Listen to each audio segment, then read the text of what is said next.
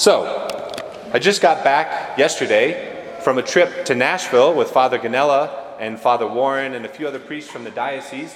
We were down in Nashville for a good friend of ours who became a nun yesterday. She made her first vows. It was very special that a woman that we've known for many years, I grew up with her, we were both kind of in the homeschool community up in Rockford. And then we had the opportunity to spend a summer together working for Totus Tuus, a program in our diocese. And uh, yeah, it was incredible that after all these years, within a couple months, I was ordained a priest, and now she's a nun. So we're down in Nashville, we're going around, and when nuns become nuns, man, priests come out of the woodwork. We're walking down the street, there's like an entourage of like five of us from Rockford, and it's like, boom. There's a guy I went to seminary with Mundelein, and then another priest, like, oh, I know that guy from Iowa. And a little bit later on, it's like, that guy was on my soccer team in Rome. Like, there's just priests all over the place. So we're praying in Nashville at this church, this beautiful old church, Our Lady of the Seven Sorrows. It's the oldest church in Tennessee. It was used as like a triage unit during the Civil War. All these crazy stories, right downtown Nashville. So we're going in to pray, and with it being downtown, they've got like someone at the door. You've got to press a little buzzer. Priest comes. You up to any good? You know, what are we, we're priests. All right, you can't come in. Like that whole thing. So they let us in. I drop the priest off, go park the car. And I come back a couple minutes later, I press the door, the priest like comes, he's a little, you know, he's a little flustered. He's like, what is going on?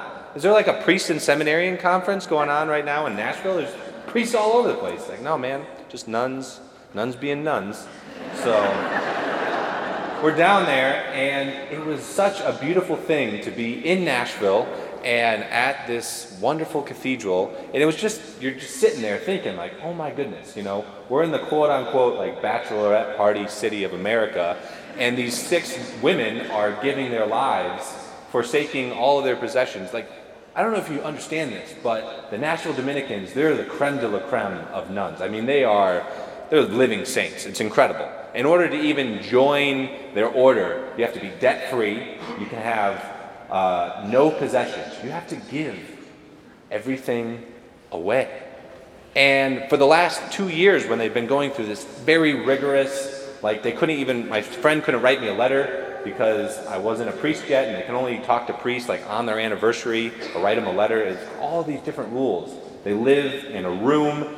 They don't even have walls. It's just like in a hospital, like a screen.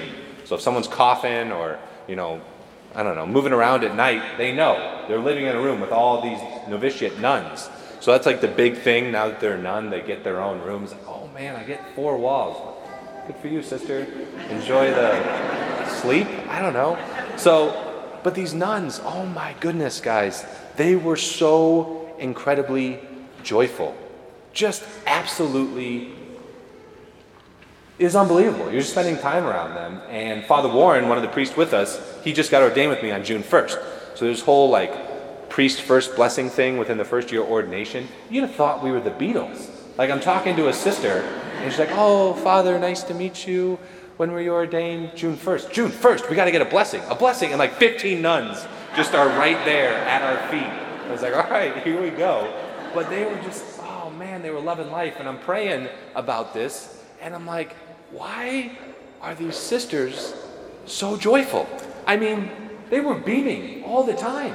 It was incredible. When you had a conversation with them, it was like no one else lived in the world, just staring into your soul. I'm like, oh my goodness, this nun knows everything I've ever done by just looking in my eyes. It's incredible. But it was such just very life giving to be around these nuns for a couple days. And as I, as I said, I was praying, like, why are they so joyful? Why are they so happy? They don't have anything. Right? And that's what our Lord, is he's talking about in the gospel. He's saying, don't, don't have any attachments. Give yourself completely. Allow yourself to just be living in the moment, waiting for my return, waiting for me to come back. And, and that's, what it, that's what it was, brothers and sisters. They were ready to die. They were ready for Jesus to come back. They have nothing in their life but truly living in the moment, truly embracing each and every person as if it was Christ coming back to take them home. And it was so incredibly beautiful to witness that.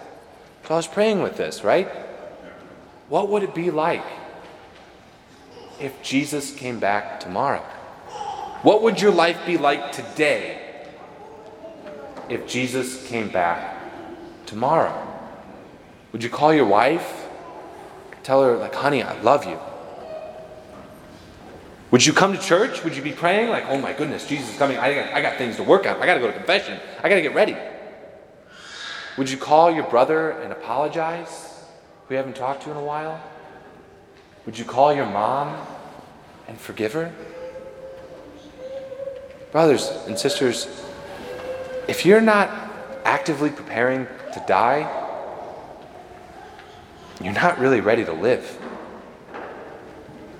We have today, tomorrow is not promised. And those corners of our heart that are just kind of like, you know what? I don't want to go there. I'll figure it out next year. No, our Lord is saying, today is the day. Do not let another day go down, go by without just allowing yourself to embrace today. Because, brothers and sisters, if you want to truly live, get ready to die.